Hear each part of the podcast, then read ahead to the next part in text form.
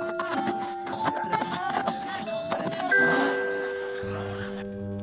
some of the proposed solutions that's coming from the grassroots level. You're listening to Making Contact.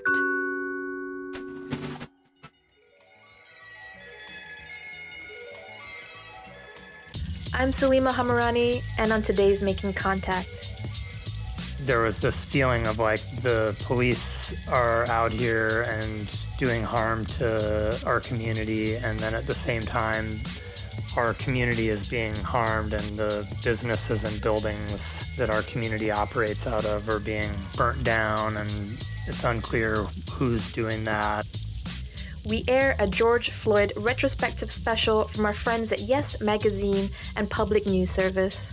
We're all on a WhatsApp loop together. And during the summer, those people were meeting in a church parking lot. They set up some small working groups. One was asset mapping for the neighborhood, another one was de escalation training and resource sharing for the neighborhood. We take a look at the spontaneous community organizing that happened in Minneapolis and we know that folks that are interested in radical imagination, reimagining public safety, aren't just thinking about what we dismantle or where we offer disinvestments from our current budgets, but are really focused on what are we building? What are we trying to replace these things with? Where are the gaps? How are we actually going to use this process to meet community needs? We learn about participatory budgeting, where communities themselves decide how public funds are spent.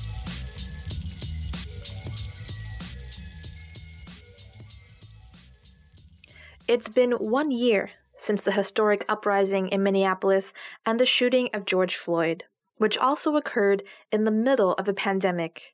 Yes Magazine and Public News Service bring us this retrospective George Floyd anniversary and reimagining public safety.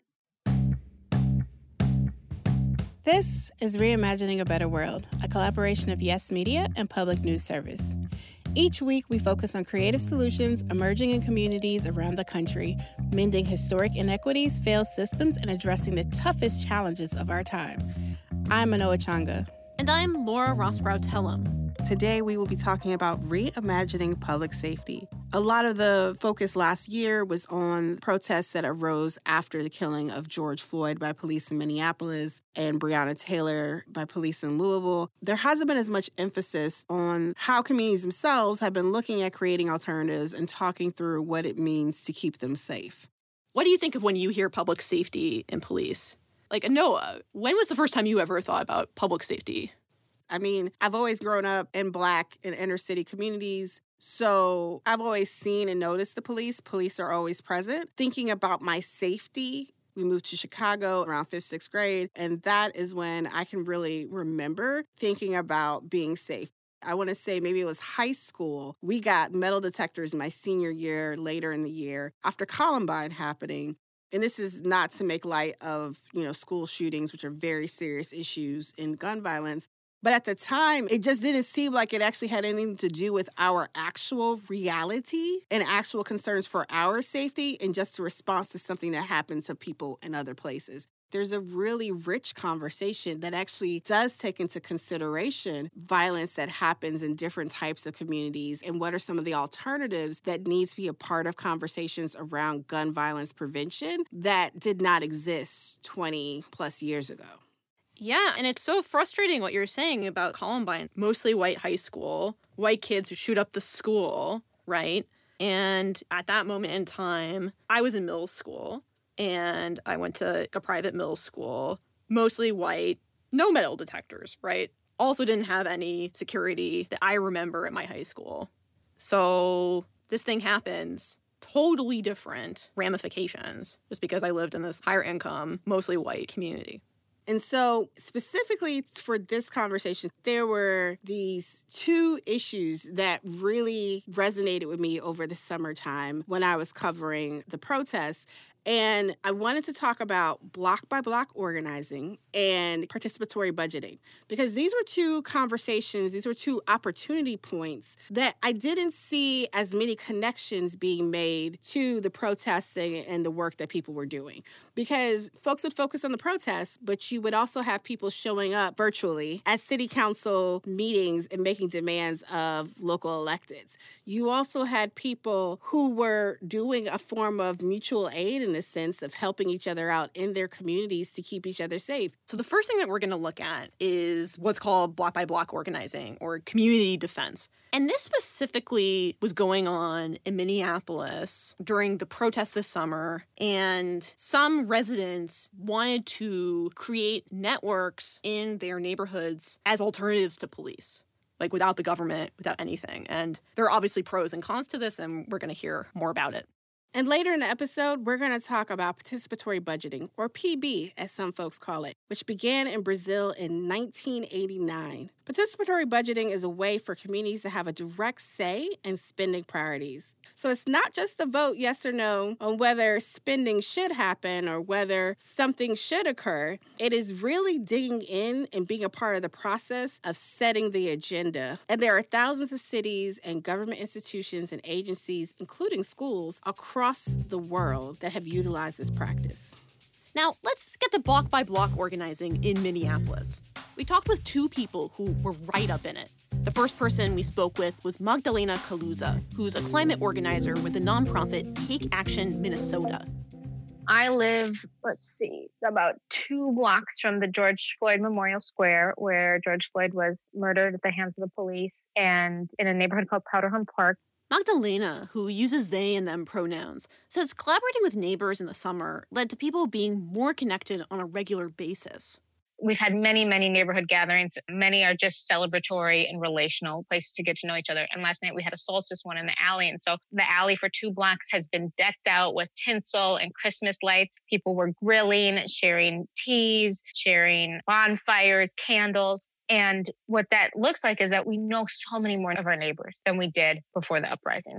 The uprising, of course, was the nationwide protest following the police killing of George Floyd in Minneapolis. Local Black, Indigenous, and people of color led groups were already organizing against police violence and responded to this crisis.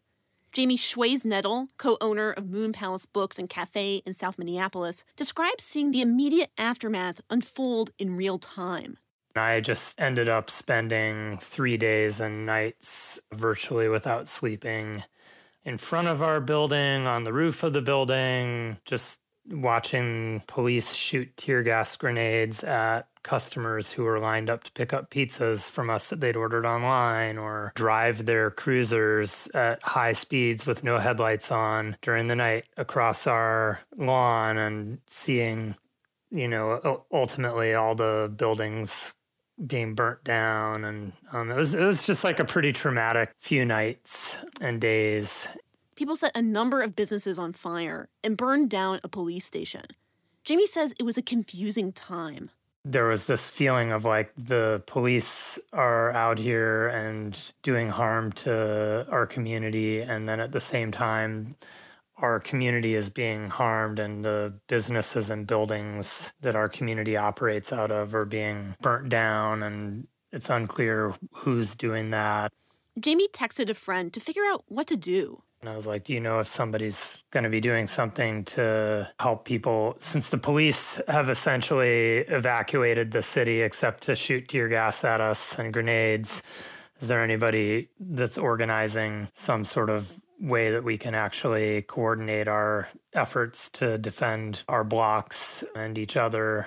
So this friend of mine was like, "Yeah, well, our city council person, Alondra Cano, who we both know, he's like, Yeah, Alondra and I are going to have a meeting in the park. You should help us facilitate it. So, Jamie, along with many others, helped facilitate one of the first meetings. This gathering was at Powderhorn Park, a central point for community groups over the summer. Jamie says it was the first time some people talked to their neighbors. I got to the park and a thousand people showed up. And before the meeting started, I saw a dear old friend of mine who I've known for 20 years, who we both used to live near each other in New Orleans and kind of have already been through watching a city that we were connected to be destroyed. And um, It was five minutes before I was supposed to help facilitate this meeting in the park with a thousand people. My friend and I were both just fell on the ground sobbing for five minutes. And then I got up and was like, okay, hello.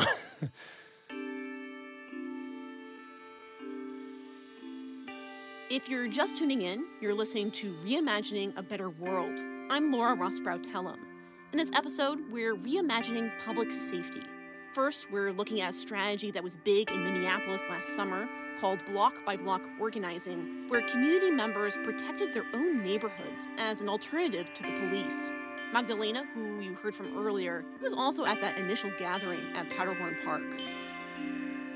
There happens to be a hillside across from the stage, almost like amphitheater seating. So it was really a phenomenal space for people to gather and talk about what was happening and how we were going to solve it. We just tried to figure out a way to have some kind of decentralized way that everyone could connect with their closest neighbors and also all with each other. We came up with the idea of like create sort of like a physical representation of the neighborhood in the park where we're like, people who lived north of the park went to the north end of the park, south of the park, you know, so using the park as almost a map and then talk with their own neighbors and figure out what they wanted their solutions to be at a more specific geographic level. Mm, just trying to get a thing where people could then find a group of 10 people who lived the closest to them of anyone at the meeting and then we were just like, talk amongst yourselves, exchange information, exchange emails, and pick a contact person and come up and come to the stage. What we saw was a lot of WhatsApp loops, signal threads, and email chain set up so that people could have each other's contact info, be able to ask each other for help, and offer each other support. And we saw more communication and coordination between race and class than we normally do. There was massive mutual aid, so people were gathering baby supplies, sanitary supplies, personal protective equipment, food, tons of food. And there were so many pop up pantries for people to access because a lot of the grocery stores in the area were closed and people couldn't, if you didn't have a car to get to the suburbs, outer ring suburbs, you couldn't get food. It was a pretty amazing decentralized way to organize people, and it was a great thing that could happen quickly. This decentralized aspect was a key element to organizing. Each block made its own rules. There were things about it that were really challenging. Like, there's some people who just like had to go check on an older relative or deliver food to someone because this was during COVID. Jamie says his neighborhood is very typical for South Minneapolis mostly single family homes with yards, many about 100 years old. A classic Midwestern grid layout, rectangular, with an alley between each block, detached garages. On his block, they had a few people sitting and watching throughout the night. When Jamie took a turn, he headed out with his big Maglite flashlight late in the night and checked on the guards of his block. One block to the north of us, however, they organized it. There were just like three dad dudes standing out in the middle of the street all night with their guns strapped outside their shirts. And that was really different than what we were doing on our block. And one block to the south of us, people had just pushed giant puppets into the intersections at night. um, so, you know, it was like every block was really different. He shared some examples of competing concerns. So there were people trying to travel through the neighborhood for very legitimate, important reasons who would then come to a block where the people on the block would be shouting at them, you know, who are you? What right do you have to be here? Things like that. And um, it was really beautiful and amazing. And also, there were some definitely some problems with it we're all on a WhatsApp loop together. And during the summer, those people were meeting in a church parking lot. They set up some small working groups. One was asset mapping for the neighborhood, another one was de escalation training and resource sharing for the neighborhood. They ended up focusing on something pretty intense. I joined this very ad hoc fire squad essentially which i called on some friends who are firefighters and said what are like a few basics you would say we need to know? Obviously we can't learn the extremely incredible trade of firefighting in a night or two but what, what are some things you think we need to know? Because we were seeing accelerants planted around the neighborhood. We were seeing fires popping up And so we wanted to have a network of neighbors who were prepared to address small emergencies, at least, and predominantly for the protection of people. I was on signal threads with people, coordinating supplies. And then we also had a dispatch so that we could, you know, know, well, there's something happening here, there's something happening there, and we could coordinate who, well, who's closest, who's able to go there, and do we need multiple cars full of people to go? How big is the emergency? Magdalena was inspired by their neighbors' resilience. At 11 p.m., I would show up at Chicago and 38th because we had been told there was an accelerant at the gas station. And there's a whole bunch of other friends and neighbors that I know from different parts of the community are also there to address the emergency. So how incredible is that to, you know, in the middle of the night in this really scary time, you come somewhere and you see that so many other people are also being courageous and stepping up for their community. What you're saying in terms of you, for example, helping out put out fires and you were talking earlier about de escalation strategies. It's almost like you all assembled your own local government on your own. What did that feel like? I'm glowing as I talk to you. I feel chills in my body, remembering seeing people out on the streets, meeting so many community needs. And it was thrilling and it was encouraging and it was very affirming. We know what we need and we know what our communities need. And having relationships that can weather storms, having relationships that can get through thick and thin means that we can meet those needs. That's obviously very positive. But I could also imagine you being potentially pissed off, like the government abandoned you. I'll be honest, I think our government fails to meet community needs. I'm a firm believer that government can do more to meet human needs. I'd love to see community continue to find our own solutions. As Magdalena mentioned toward the beginning, her neighborhood network is still pretty active. Jamie, the bookstore owner, his is less so. He says a bunch of people are just burnt out. But things are shifting in the city.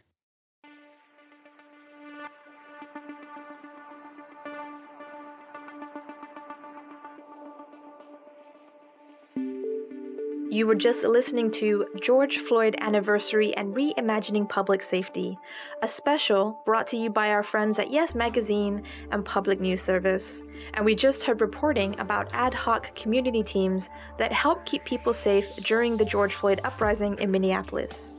There's even more coming up, but we wanted to remind you that you're listening to Making Contact. To find out more about our shows and get behind the scenes information, visit radioproject.org. And now, back to the show.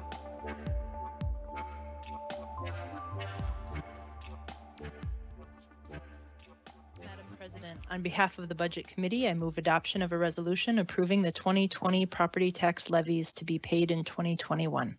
In early December, the Minneapolis City Council unanimously approved a budget that diverts $8 million away from the police department towards violence prevention, mental health, and other services. That's about a 4% reduction from the police. Beyond Minneapolis, a number of cities around the country are reallocating some money from police departments, including Los Angeles, Salt Lake City, New York, and Austin. After the break, you'll hear about a policy related public safety strategy. It's called participatory budgeting, where residents really shape how to spend public money.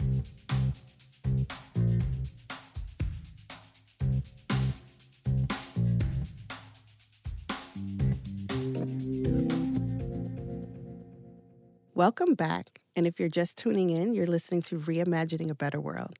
I'm Anoa Changa. And I'm Laura Rosbrow Telem. In this episode, we've been reimagining public safety. Earlier in the show, we heard from two Minneapolis residents about block by block organizing, an alternative for policing and community safety. As we continue our journey of reimagining public safety, we wanted to explore other community centered strategies. One process we came across was participatory budgeting. With calls for reimagining municipal budgets, including defunding the police, we reached out to Shari Davis and Kristania De Leon from the Participatory Budgeting Project to help shine some light on how this process works. All right, I'm going to hit record on my voice recorder. I'm ready to rock when you are. Yeah, same here. Shari starts us off with an explanation of the basic function of participatory budgeting. Participatory budgeting is a process that allows community members to directly decide how a portion of government funds, public funds, tax dollars are spent. Shari and Kristania work with governments and other groups to involve community members so they have more power to choose funding priorities. What's the role and voice of community in facilitating that? Not just in testifying and saying, yes, I agree with this bill, please pass it, but in shaping the actual intervention, the purpose of the legislation, and being really centered in how we message, how we advocate, what that looks like. Kristania saw participatory budgeting, or as she calls it, PB, as another means of encouraging community leadership at the core of PB as a practice is community leadership that is supported by others, but is really dictated by frontline communities. And so I learned about it. I wanted to bring it to my organization, I wanted to bring it to my community. And Shari walks us through the difference between a traditional budgeting process with varying levels of community input and participatory budgeting participatory budgeting creates an opportunity for community members really to identify, vision, radically imagine, and reckon with what they need, what has happened, and what has not happened yet that should. A lot of Chris's work right now has been talking to communities across the country to really understand how participatory budgeting can be used as a mechanism that allows community and government to break down barriers, really understand what needs are are and move away from continuing to invest in things that have proven to cause harm and instead invest in things that promote health and safety in a way that centers equity, really what community identifies as equity. Shari then describes the phases of a participatory budgeting process. Generally, here's how participatory budgeting works. The first phase of PB looks like a group of folks come together to write the rules that govern the process. That group of folks is community members. Shari notes the importance of having people from marginalized communities play key roles in drafting the rules that guide the process. Once the rulebook is written, we enter the next phase of PB, which is idea collection. This is where community members bring forward hundreds, if not thousands, of ideas on how to spend a pot of public funds. The next phase proposal development. Then we enter this next phase. It's my personal favorite proposal development. This is where folks take all of the ideas that came in. We vet them based on need, equity, feasibility, work alongside agency staff to understand what can really make it onto a final ballot and to vet and review every idea that came in and give folks a response. Then they vote on the proposals. Shari says participatory budgeting votes typically extend over a week or two and meet people where they are, including sometimes online. Ballots have also even gone into detention centers. The projects with the most votes happen for real until that pot of funds runs out. We call that the implementation phase. And unlike some other government process, when we do the implementation phase, community has an opportunity to come along and make sure that the project has the integrity that they intended from the very beginning. But Shari says the first step to starting a participatory budgeting process is to ask for it. There's a chance that it could exist in your community and needs to be strengthened. There's also a chance that it doesn't exist yet. You're listening to Reimagining a Better World. We've been talking about the role of participatory budgeting in reimagining public safety. Participating in the budget process would be a game changer for some communities. It's a way to address historic disinvestment and persisting inequity.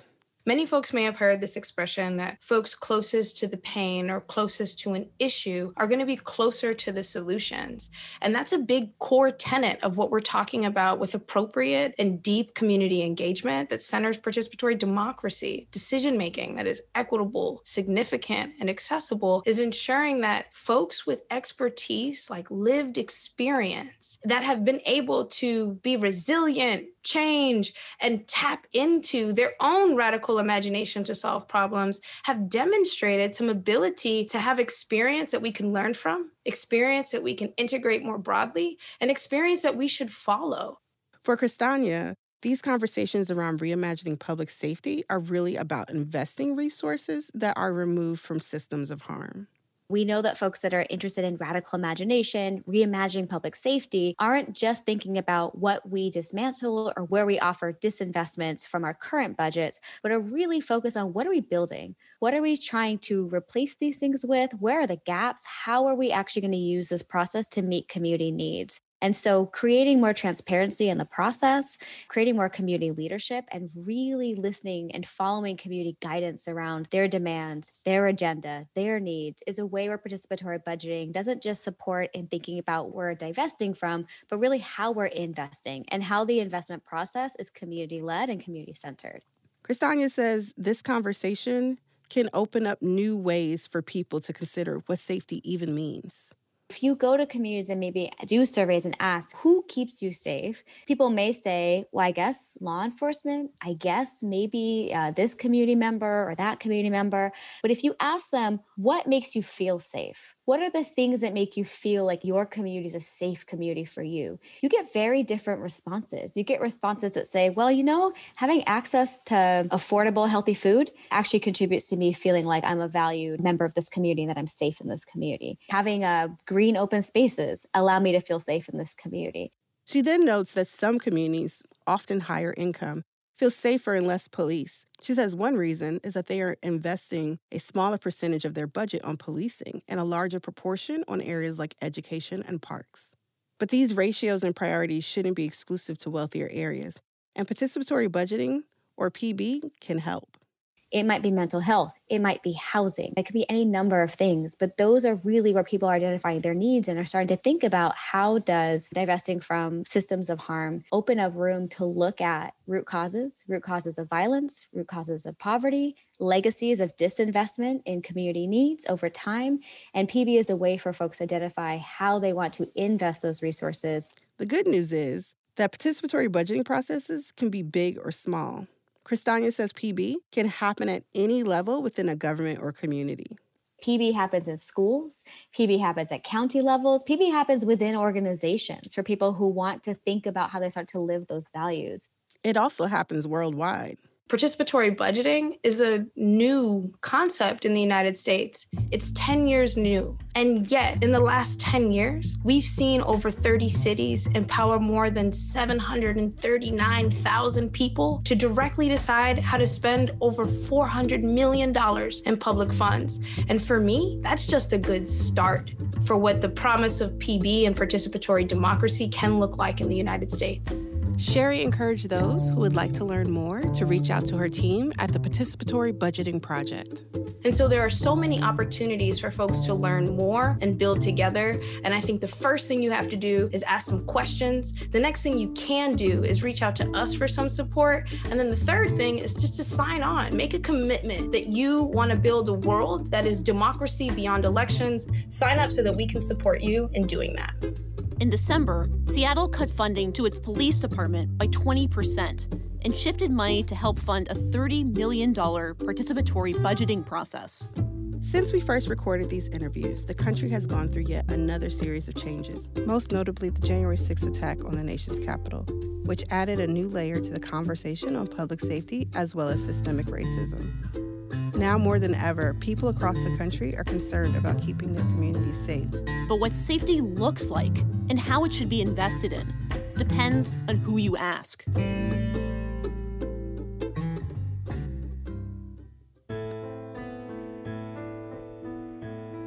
You were just listening to George Floyd Anniversary and Reimagining Public Safety. Again, we want to thank Yes Magazine and Public News Service for their excellent reporting. You can find more information about their work and ours on our website at radioproject.org. And that does it for today's show. We'd love to hear from you. What are your thoughts on the anniversary of the George Floyd uprising? And what else would you like to see us cover after this momentous year?